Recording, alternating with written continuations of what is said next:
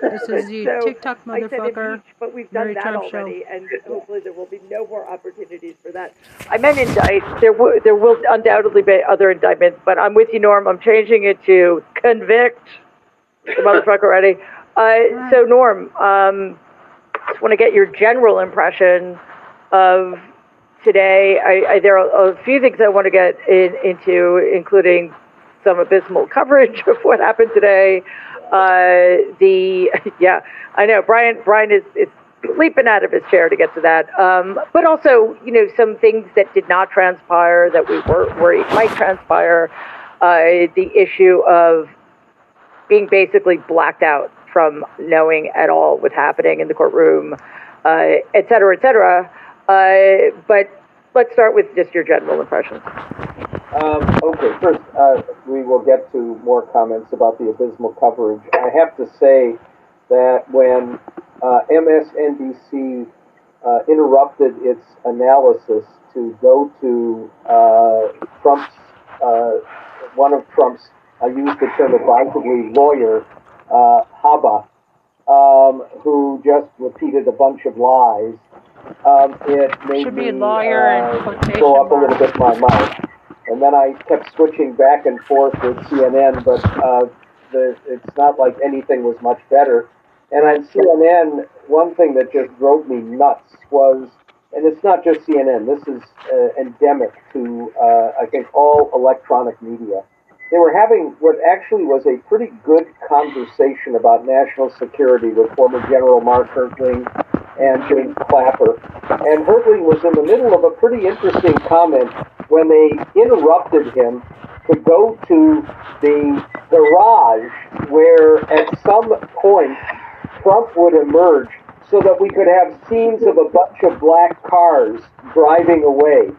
And it just is, it's such a, an embarrassment for the whole nature of what news and news coverage is. Now, that aside, if I could trade the non-televised coverage of an arraignment for televised coverage of a trial, I would do it in a nanosecond. Because in a lot of ways, I don't much care what was going on in the courtroom. We got descriptions. He looked serious. He folded his arms. He twiddled his thumbs. He was sitting there with uh, his co-conspirator, who apparently had dinner with him last night and did, does not have his own lawyer, which one would think would be um, an absolute set of no-nos.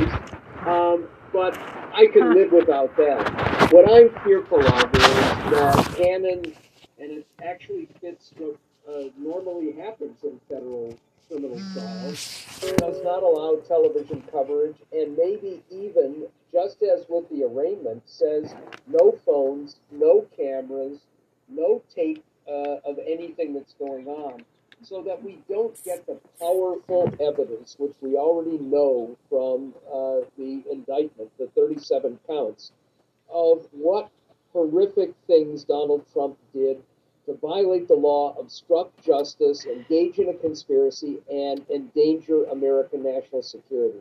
That, to me, is so important. Whether he's convicted or not, if it's ten two, because you got a couple of Trumpists in the uh, in, in the uh, jury pool, or eleven to one, or even nine to three, whatever it may be.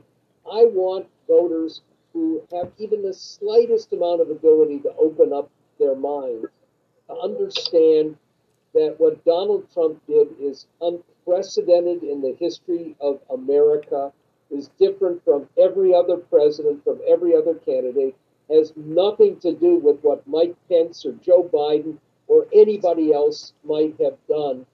And if we don't get that, uh, it's going to be really, really bad for the country. Yeah, um, I I think that's that's absolutely true. And the, you know, cutting away to Bedminster or no, wherever he was, who cares, wherever he was driving from. Are the is the motorcade coming out? Somebody told me that Jake Tapper referred to the motorcade as looking presidential, and I, that just makes you want to jump off a cliff.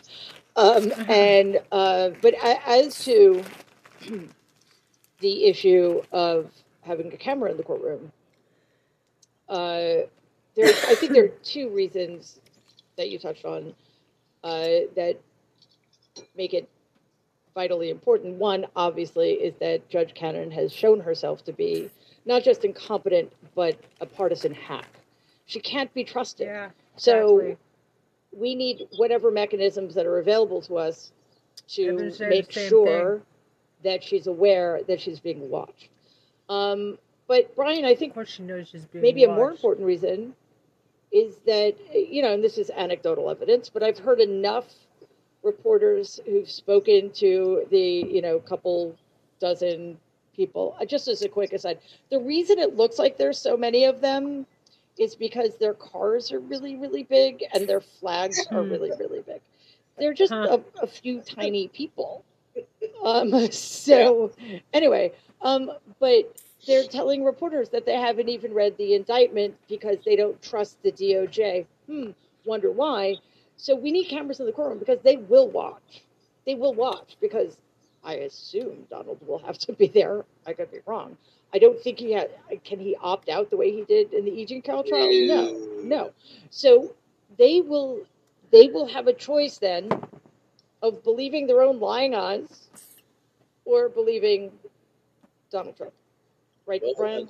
They'll always believe Donald Trump if they follow Donald Trump. Okay, but you don't think, you don't think that, that watching everything that's presented. Yeah. I, and I, I'm not talking about the cult members. I'm talking yeah. about, you know, people who might still have a couple of brain cells to rub together.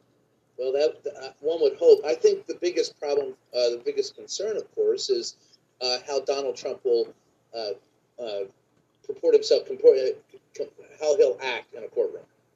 And so if a camera is there, he might act one way. If the camera's not there, he might act another. And I think they're mm-hmm. trying to keep down the, you know, trying to keep down the brush fires. When, in my case against Donald Trump, mm-hmm. when we filed suit against Donald Trump and we had to appear three times in federal court to uh, to keep my press pass, there were no cameras in the courtroom either. It's kind of that's kind of the federal courtroom standard, and I think I don't think they're going to change it in, in Donald Trump's um, case. Although you give a compelling reason why, I, I just don't see it being changed that much. But it, it will. It's going to do a couple of things. It's going to. You know, you saw me nodding my head in the bobble fashion. Thank you, Jen. That was my bobble head. But, yeah, yeah, you're going to see, because of that, the coverage of this is going to be as pathetic as it was today. Um, I mean, when you have his uh, mouthpiece, his current mouthpiece, equating love for country to love of Donald, what happens is when you don't see things for yourself, you give them that, that room to spin. Uh, and give them the ability to, to forward their lies without being seen directly opposed to the facts in the case. And it's the facts in the case that are going to be um, compelling, and they've already spun that. And, and I'll, real quick, I'll just go through what... Look, this act started with Ronald Reagan. Yeah. And when you get when a president leaves office, or when anyone leaves office, they, especially the president, they pack their... stuff up real quick. I mean, the day of inauguration, nobody's moved, right? Uh, four or five hours later, it's all gone. They bring in dozens of trucks, hundreds of people, they pack stuff up and they move it away. And the last few weeks of, of any White House is as hectic as it gets with, you know, trying to train new staff, getting new people in, your people are leaving, their people are coming in. When you and I move, if I move, you know, I, I recently moved, you know, split my house in half, I, I'm, find, I'm still finding stuff in boxes. The National uh, Archives Records Act, those people, they come in and go, look, or, by the way, we checked out, you have this, you have that. When you get a chance, give it back to us. Technically, you're not supposed to leave the White House with anything that's, you know, records. But they give you a grace period. They're, they're not, you know, ab, you know, not inhuman. They go, all right, look, I, I know you were in a hurry. You moved quick. When you get a chance, get this stuff back. And everybody does, except Donald Trump. Right. Not only lied about having the stuff in a letter, and the, this is all a, an unforced error. If he had just given the stuff back, we wouldn't be sitting here having this conversation. Okay, I object to the characterization. It wasn't an error he did on purpose. But well, anyway, yeah. So Jen, Jen Rubin, go ahead. Um, a couple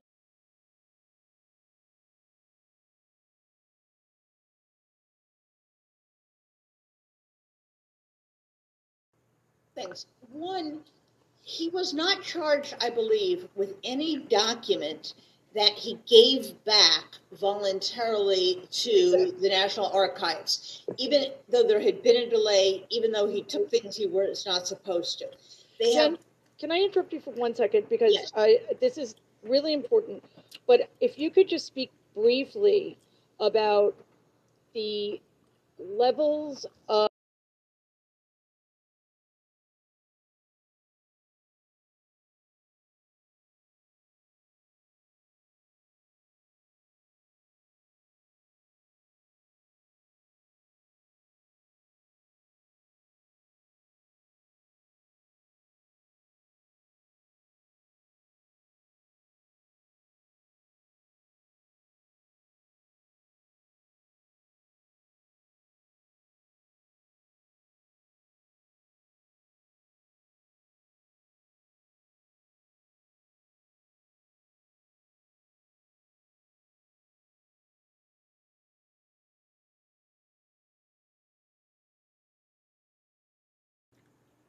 Also,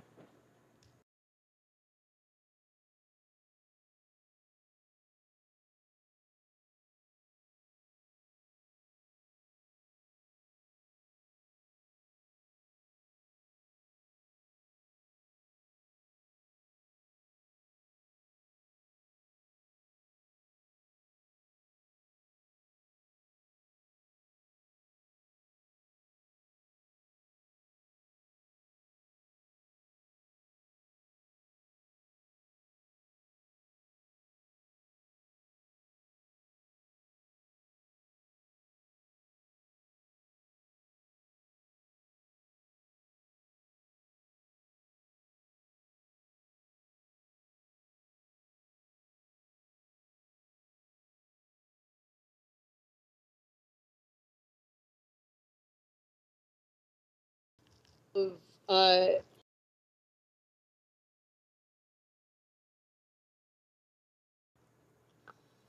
what am I trying to say? Uh, the extent to which Donald was given enormous leeway here, and how at the very outset we cannot pretend that he's being treated like anybody else. Right.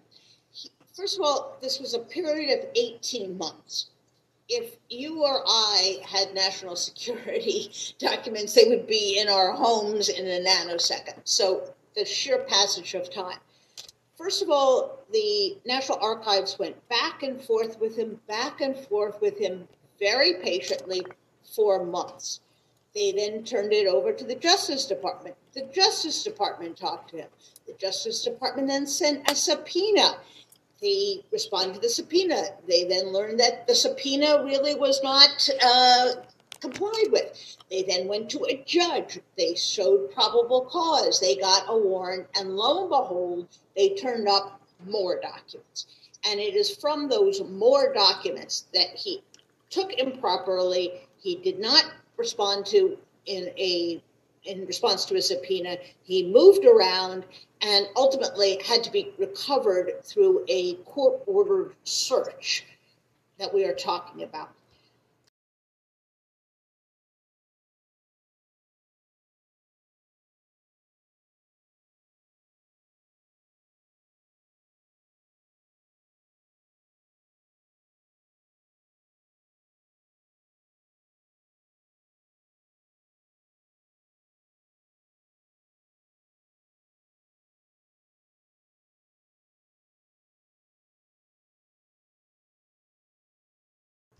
So the notion that this is just like anybody is just wrong. I, I don't even know of any, um, forget about the presidential cases. In the other cases, there was none of this, none of this. They were very Let alone, put, put aside for the moment that there were the level of secrets, and put aside for a moment the fact he was reading them to people in his place, and put aside from a moment that he was ordering them be moved around, you know, like um, a, uh, you know, a game of uh, three-card Monte. So that's first. Second, you are absolutely right that the norm in federal court is that cameras are not there. The norm is wrong, and the press should fight to change it. Courts are not some special thing. Um, this is a court-invented rule for courts. We have cameras in Congress. We have cameras in congressional hearings.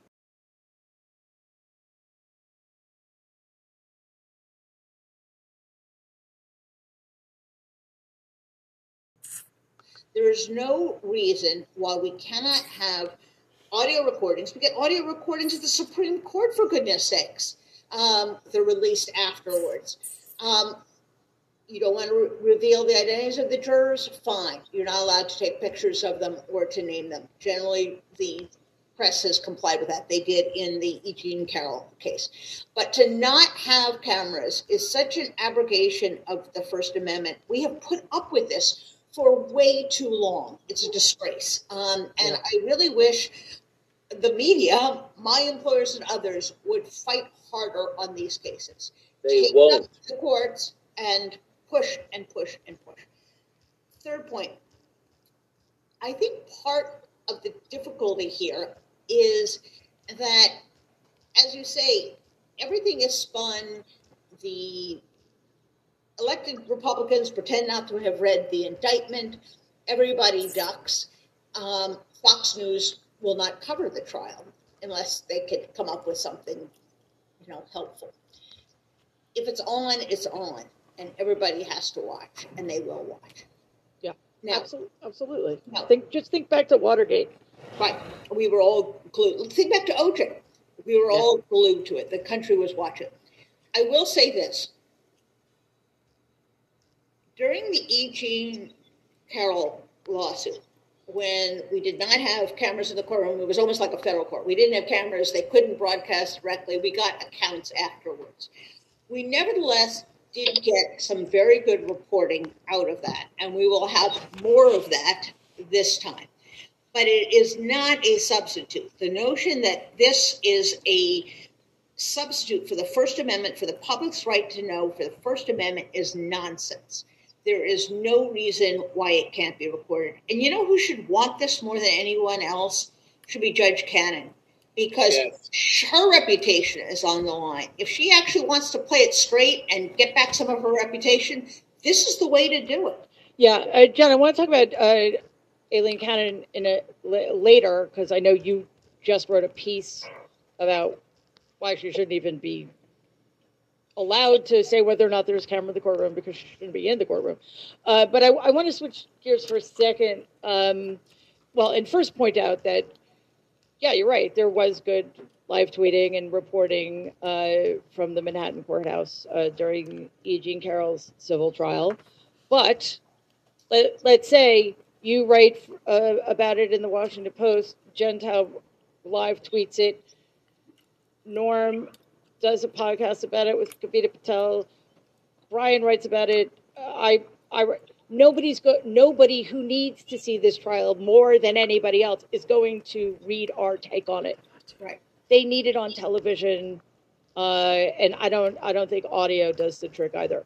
Um, okay, so Jen Taub, one of the things that I, for some reason, maybe I'm, maybe I'm missing something, but what seems to have gotten lost is why these charges are so serious.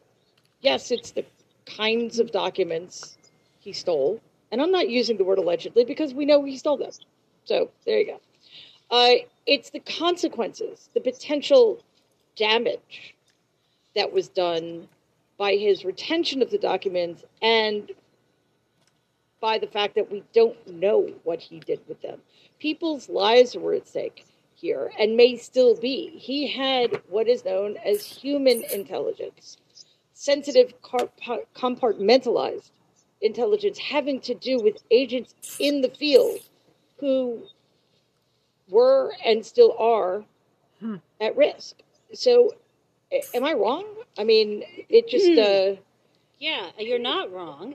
And I want to um, talk about that and add something ahead of this, something that folks may have not noticed uh, with what was he doing with this information? Why was he keeping it? If any of you have your indictment handy, printed out or on your screen or uh, not device, that much of a nerd. Uh, and um, you may notice that on page um, page thirteen, there is a, there are two photos above paragraph number thirty-one, um, and one of them is a you know they're various storage room photos. This is not the famous chandeliered bathroom. um, and in it, someone pointed out, I had not looked carefully, um, there appears to be a, a, a high tech or a, a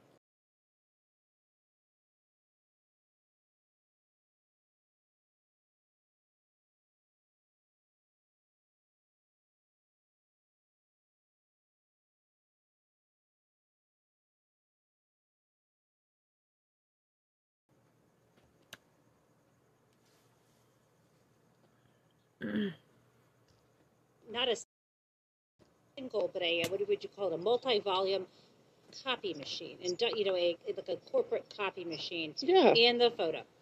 Um, now, the the government didn't say uh, anything about whether he was copying the the information or not. Uh, but let's just talk about what that information was. As Mary noted, there you know, there's thirty-one of the charge counts. Of the thirty-eight, thirty, of the thirty-seven accounts directed at Donald Trump, thirty-one of them were alleged violations of the Espionage Act. And there's a list of thirty-one documents described in very general terms that go to the kinds of national security concerns that getting out can hurt, you know, people in the field, actual people who are undercover. It also hugely damages our relationship with our allies and further antagonizes our um, those who are not our allies, people we may call enemies or people who we are less friendly with, not our friends, because listed here of those thirty-one, like twenty-nine of them reference that there's information about foreign governments' uh, nuclear capacity or defense capabilities. Only two of them are solely about the U S The others are kind of a combination. This is, and by the way, this is only thirty-one. Note that there are more than, you know, there are one hundred, I forgot the exact number of documents that were considered to have national security secrets in them. And there's a reason why these were handpicked. Some of them, I'm sure, they don't want to even bring up, um, you know, in trial. There's just too much of a risk of that information getting out there. This is really devastating. The reason why the Espionage Act exists is because it's it, it, it's designed to say people who are holding on to documents, uh, keeping, taking, keeping, refusing to return, or using um, these uh, national security documents um, should be charged, because we can't have folks taking stuff home from work and refusing to to. give it back. We've seen people go to prison. Reality Winner went to prison. Others did for far less uh, and did not get the courtesy that he, he gets. And by the way, I want to add to what Jennifer Rubin said, which is when she began her timeline of the patient waiting, it had already been a year. Donald Trump leaves office January twentieth. It wasn't until February the following year of twenty twenty-two that he handed over his first fifteen boxes. That's when the National Archives freaks out because there's very sensitive, you know, information in the boxes.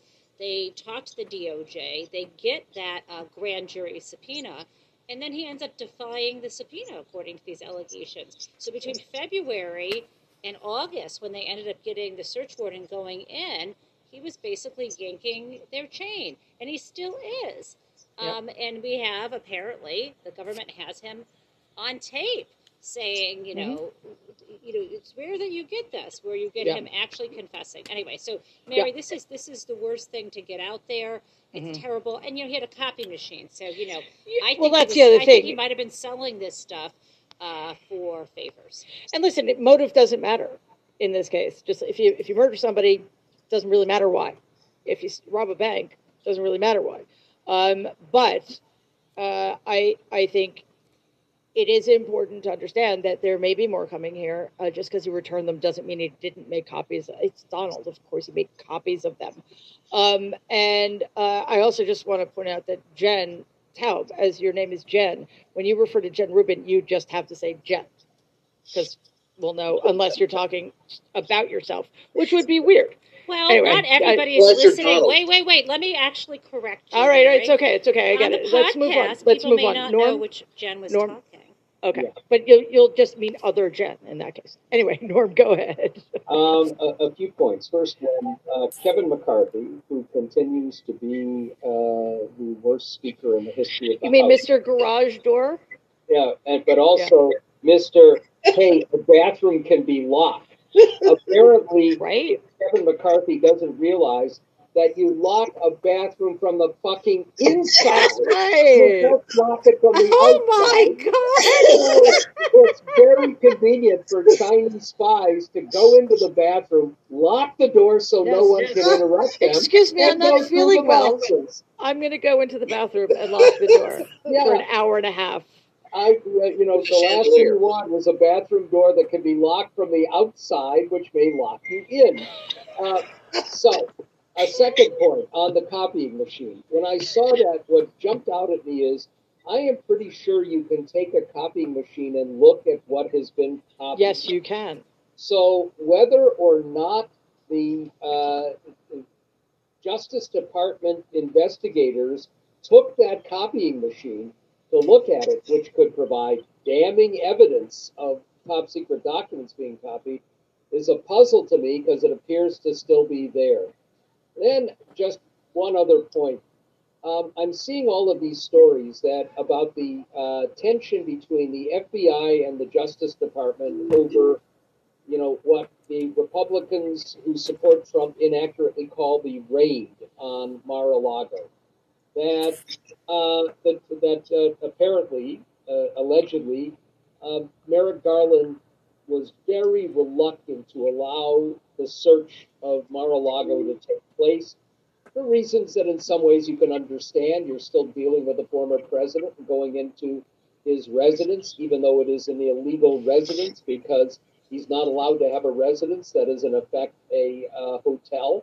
Um, but uh, it led me to back to wondering why, after we saw the tape of all the boxes being loaded onto the plane to go to Bedminster, they never issued a search warrant for Bedminster. You've got, I mean, it is just almost certain that there are, out, there are other documents at Bedminster and probably at some of the other Trump places. I wonder if we have cars that took some of them to Doral, where he has been staying this time. But Uh, why we have not yet looked at Bedminster, my guess is that what we have in this thirty-seven count indictment is truly the tip of the iceberg when it comes to what Trump hid away and what he might have done with these documents. Just yeah, yeah, absolutely. Quick points. One, yeah. I suppose it's conceivable that they did execute a search warrant at Bedminster. The only way we found out about Mar-a-Lago was because Trump leaked it. So it's not like they have to announce it publicly. But not only did they not charge um, any document from Bedminster, but they also didn't charge a dissemination count. And the dissemination, apparently, as far as we know, came at Bedminster when he was reading from a document to two different groups of people. People have to understand it's not the same conversation. Right. It's a group of aides and it's people from his political pack that he is sharing this information. So anyone who thinks this was overcharged, I think is wrong. And something in the back of my mind wonders, I wonder if he's saving just a little piece of this. If this part of the trial goes south, he can file a suit in New Jersey for those documents and for dissemination. Well, he should be and, for sure, especially. And I, I wonder if that's a little something. Last point I'll make: they had Chinese spies running around at you know at Mar-a-Lago. It would have been safer in your bathroom or my bathroom because last time I looked, I didn't have Chinese spies in my home. Well, and and Jen, that's why the the false equivalence here, which Republican leadership is allowing either through the same kind of dangerous rhetoric Donald's using or through the very brave silence people like fucking Mitch McConnell, uh, because people are are able to say, well, you know, there was stuff in a garage. Well, you know what? I once had a garage, and nobody could get into my garage because it was a, in a private home. This is a very different, this is a social, a members-only social club, but with people wandering around who just come in off the street. I mean, it. This is not a safe environment. And in fact, the Washington Post did a really good interactive graphic just kind of showing how uh, the, the floor plan of Mar-a-Lago, where the documents were, how easy it was to access the areas. And that's the kind of thing we would hope to see in a trial that Amer- the American people could witness if we had cameras uh, in the courtroom. I would just so, add one, one small thing, and that is one of the reasons they chose these documents is that they are aware of the gray mail issue. Yeah. Gray mail is when a defendant in a documents case says to the court, I need to have those documents in order to defend myself. Turn them over to me or dismiss the suit. So you have to really hit the sweet spot. They have to be important enough that they're top secret and they're going to impress a jury, but not so important that if you were forced to, you couldn't deal with that in a whole process involved with Uh, documents that's supposed to be filed, you know, followed in um, in courts. So you really have to get it right. And in this case, it also had to be from that pool of documents that they could only get from a search warrant. So I think those thirty-seven documents are very carefully selected. And to Norm's point, there have got to be scores, hundreds of others that yeah. are.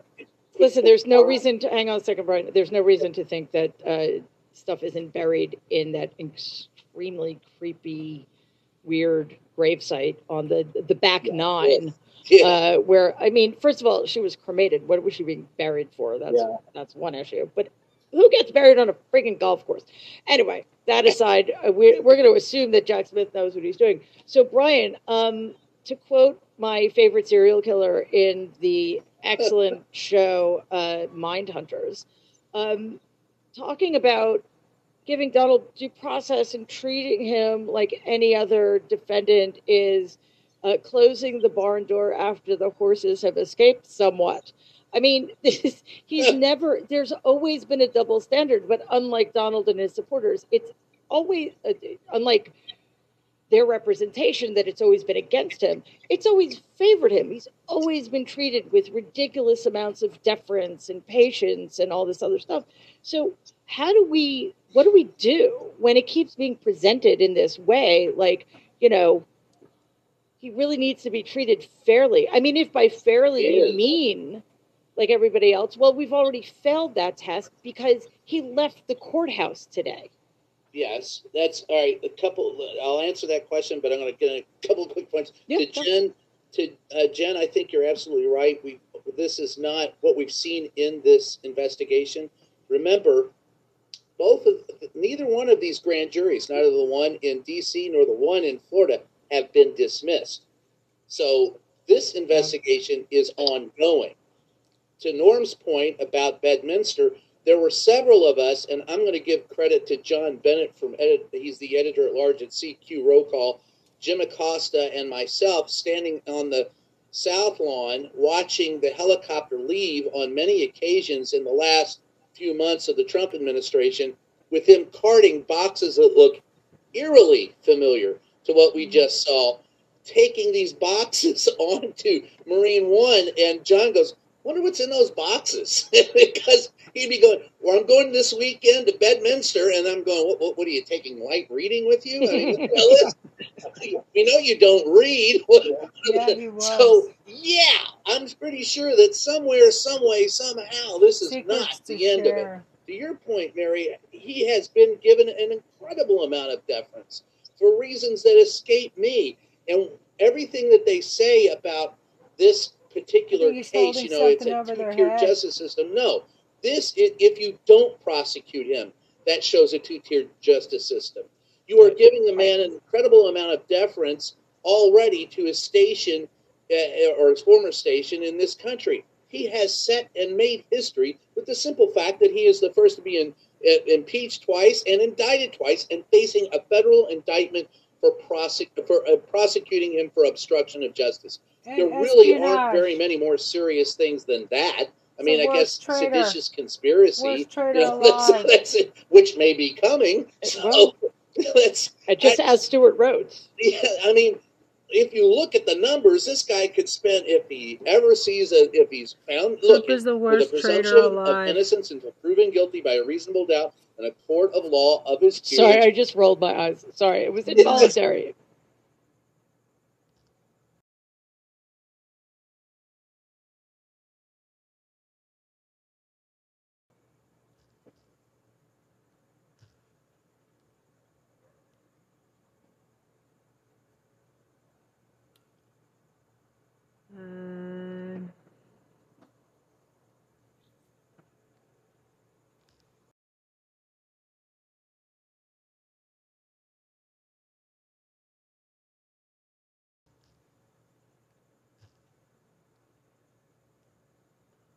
Makes uh,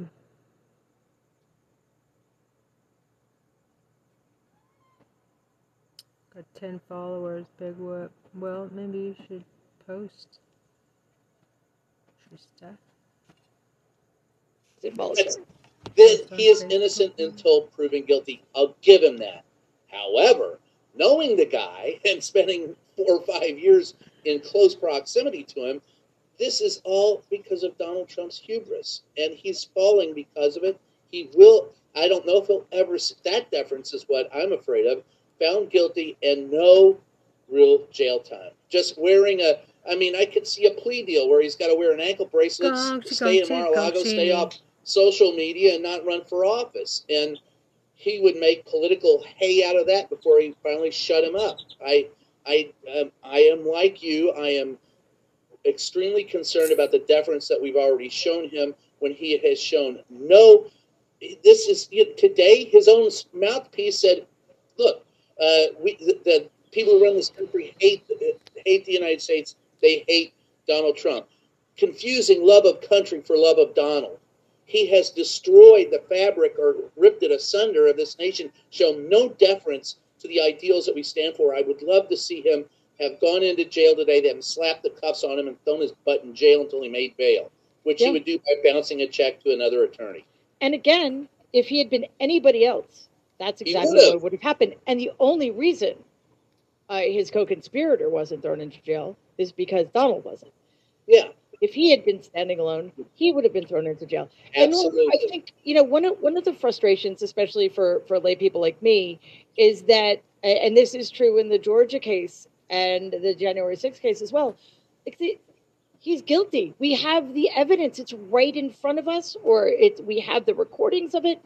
And again, it seems like the process is playing out in a way that only benefits him. And, um, you know, I guess maybe this doesn't matter as much, but he's got these people defending him no matter what. He has nothing but contempt for them. Like, he feels about them the way he feels about these these documents. They're they're his to do.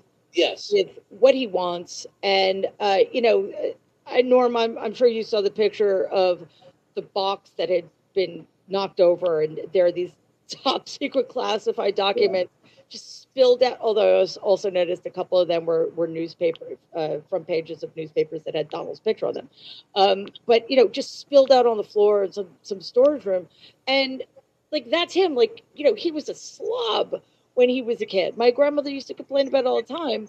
So the idea that this man has any respect for anything or anybody beyond his own self-interest is also, I, I think it just adds to how infuriating it is that he continues to benefit from a system he's seeking to destroy.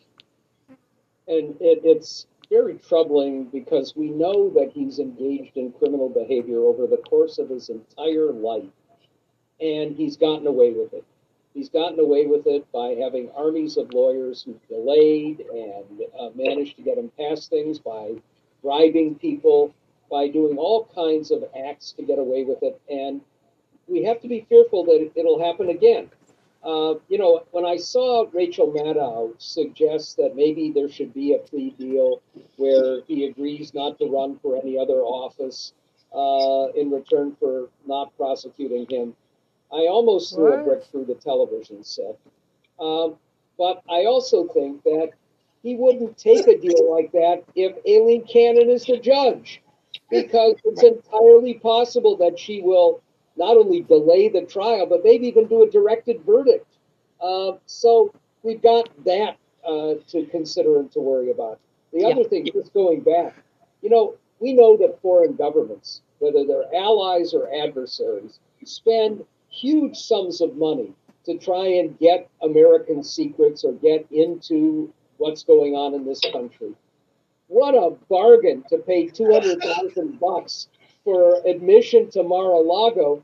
And, you know, I'm Open thinking maybe, one of, maybe some government put together a wedding band for when they were in the So they're up on the stage in the ballroom, and while the band is playing, you know, Y M C A, they're leaping through the documents. They're stuffing uh, top secret documents down there. The code word pens. is, can you show me where the restroom is?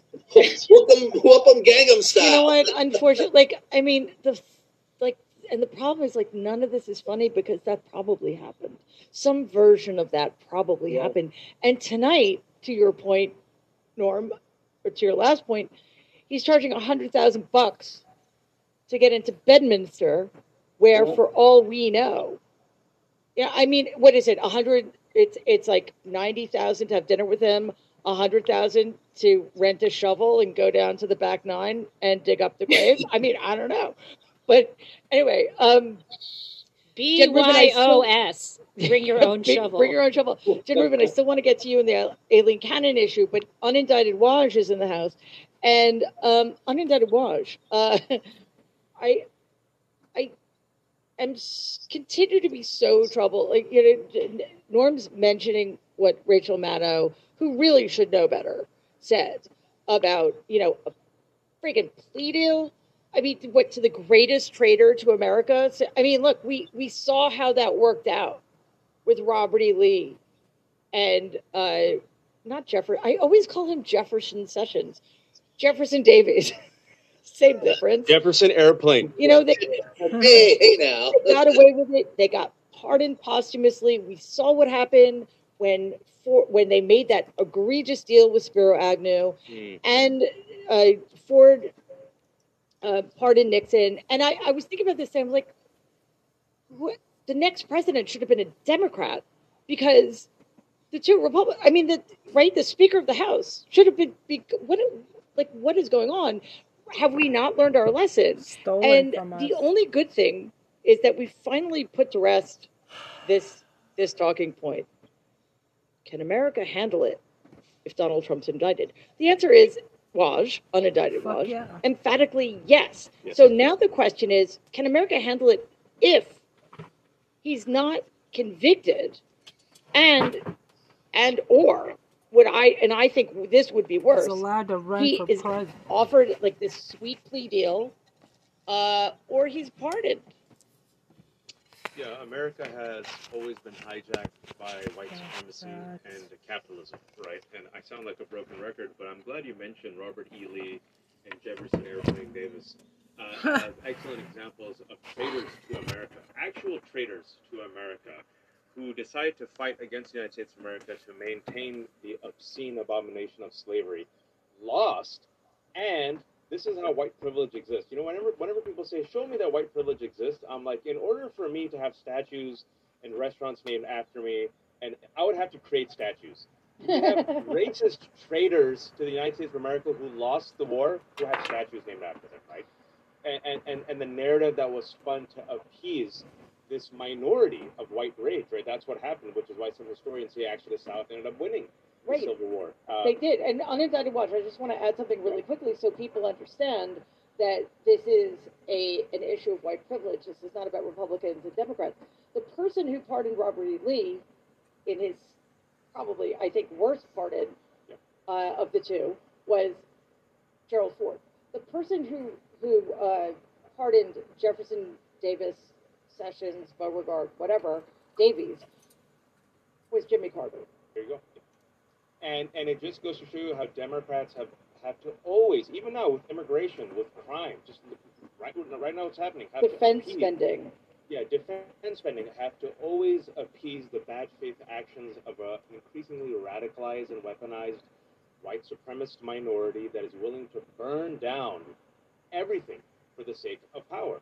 And so, like I've said on your show before, the reason why I've been uh, increasingly skeptical, see, I measure wins differently, and, and by wins, I, I'm putting on my political cap now, right?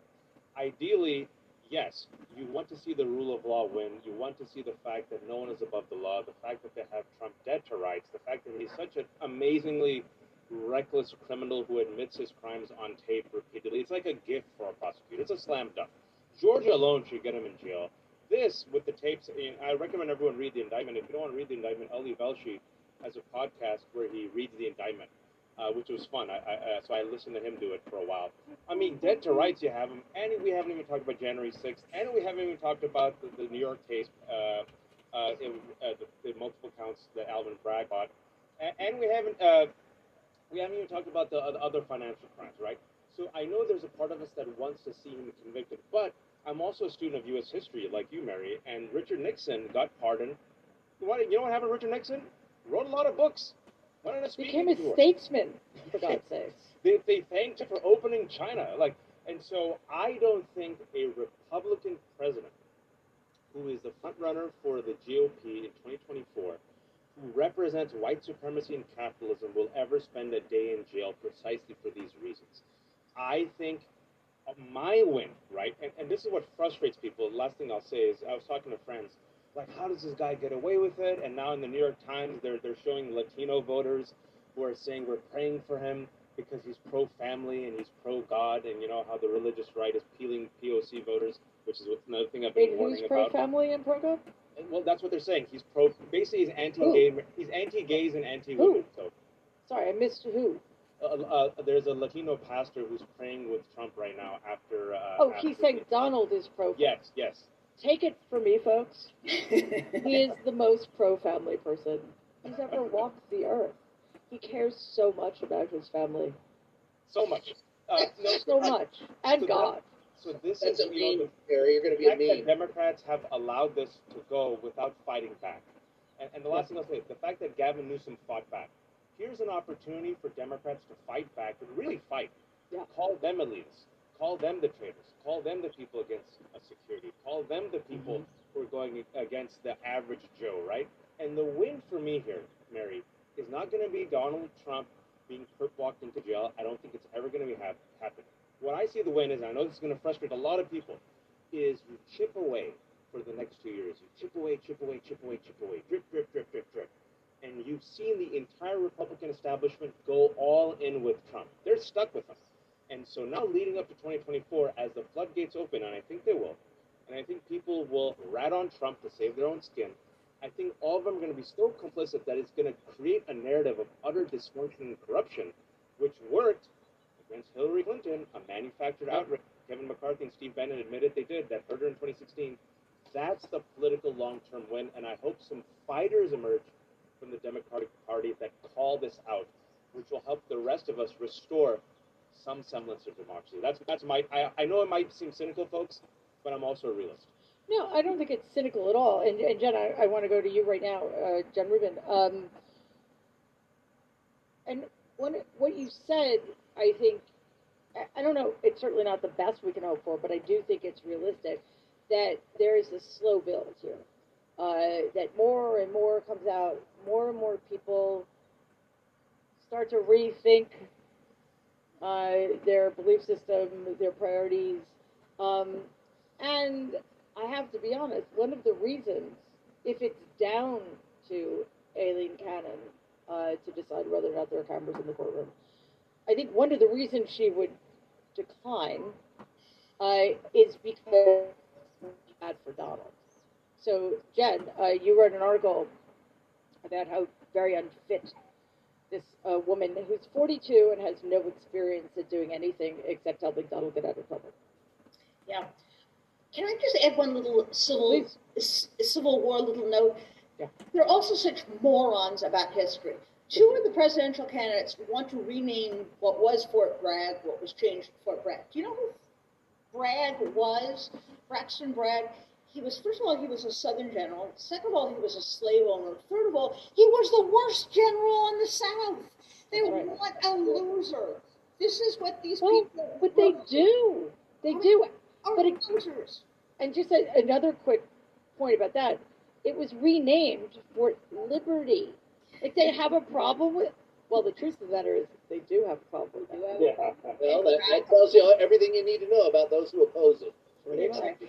So, yes, uh, Eileen Cannon. There is a rule. It's not a suggestion. It's not Jen Rubin saying it. There's a rule that says if there is bias or the appearance of bias, a federal judge should recuse himself. As Stephen Gillers, who's a um, professor at N Y U ethics experts, say, this is not a moral imperative. This is a rule rule. This is based on a rule. And the question is, does the woman who took a case in which she had no jurisdiction, created a special rule just for Donald Trump because the stigma of being indicted would be too great, who issued rulings that were so atrocious that the eleventh Circuit, one of the most conservative circuits in the country, slammed down whether this person may have the appearance of bias in a courtroom in which the guy who nominated her, the guy who she threw a lifeline to, the guy she was slapped down for helping, and there might be the appearance of bias. And let me say it both ways. If she is actually chastened, which I don't know that she is, and is walking the straight and narrow, his defendants will say, well, of course, she bent over backwards because she was being accused by the mob. And if she's not, if she plays the same game and he's acquitted, all of us will know that justice was once again denied. So there is no universe in which half the country will not believe that this is bias. What better example of the appearance of bias could there be than there is no way for her to shed this appearance of bias? Now, unfortunately, it is left up to the judge. Some commentators have suggested the chief judge could come around and tap her on the shoulder, or the eleventh Circuit could come around and tap. She didn't have to pay attention to them. She doesn't, she's got lifetime tenure. She can do whatever the hell she wants. I will say I have a little, little bit of hope, and it comes from this. We have seen this week a parade of establishment Republicans, everyone from Trey Gowdy to Mike Pompeo, to Chris Christie, to Ken Botkin.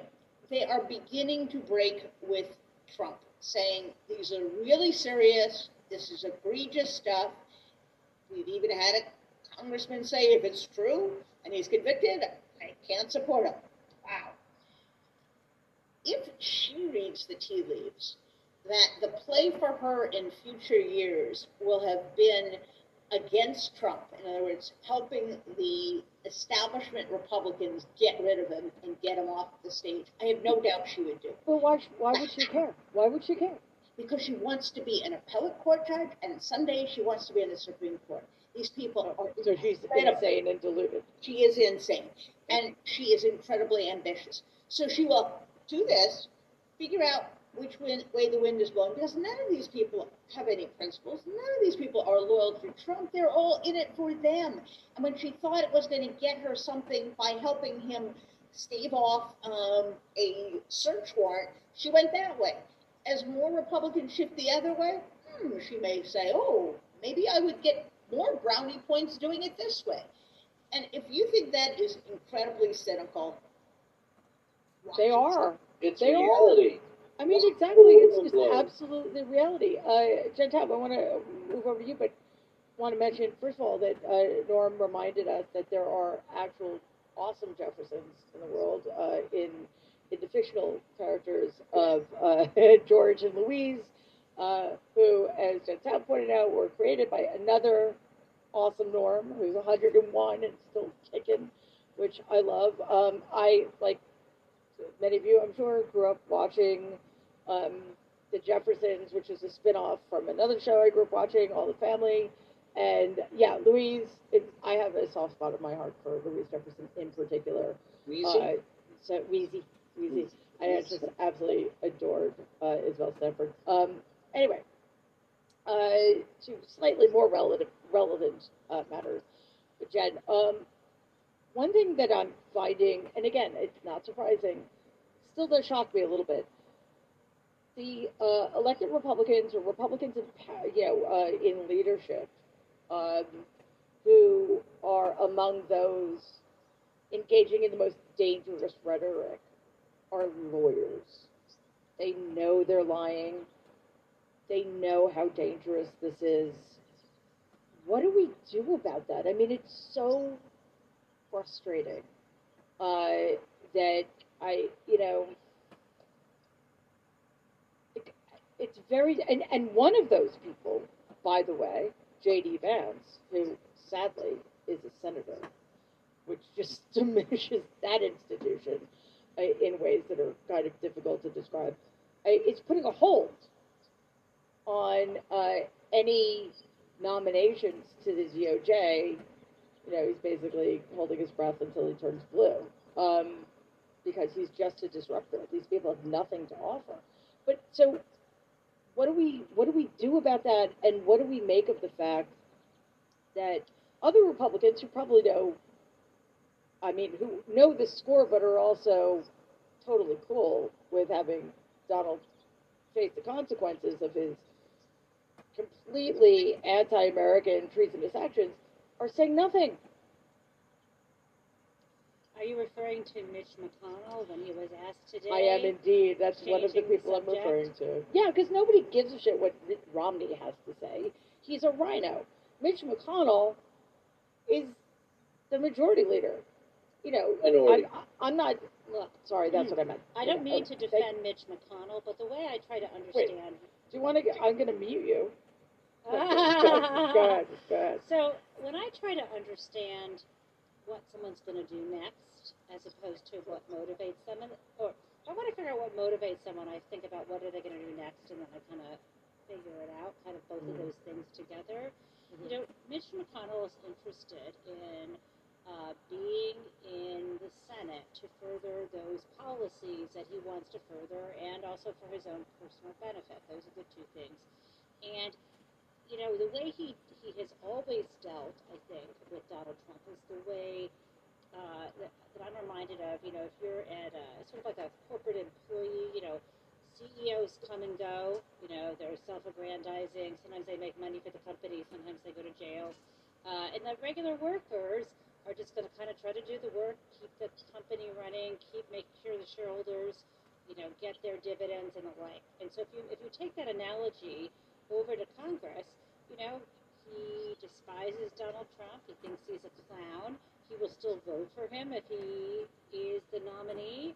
Um, and he's trying to figure out the best way to keep power for himself and the Republican Party. And there's no benefit to Mitch McConnell to say anything positive or negative about Donald Trump. Well, it doesn't help him. And we've learned that the Republican base isn't going to reward or punish Mitch McConnell for his silence, so he's not going to speak.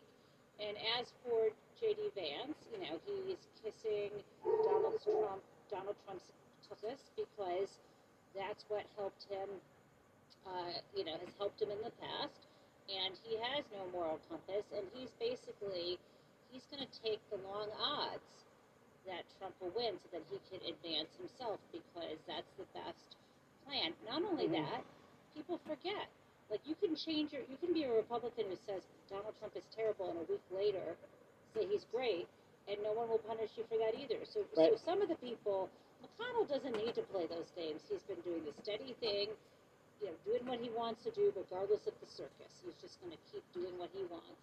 Yeah. And people like J D, people like, you know, uh, Lindsey Graham, who God knows what they have on him. I don't even want to see it. But, right, because you want to be able to sleep at night. Yeah, I can't. Yeah, it, and yeah. all of them are just doing what no they sense. want to do. No Most sense. people don't remember. Yeah, we only we want another. we want cameras in the courtroom and no rats, basically. Yeah. Um. So, uh, yeah, I I think that um Mitch McConnell This was my assessment until recently, uh, that Mitch McConnell is the greatest traitor to this country since the aforementioned Robert E.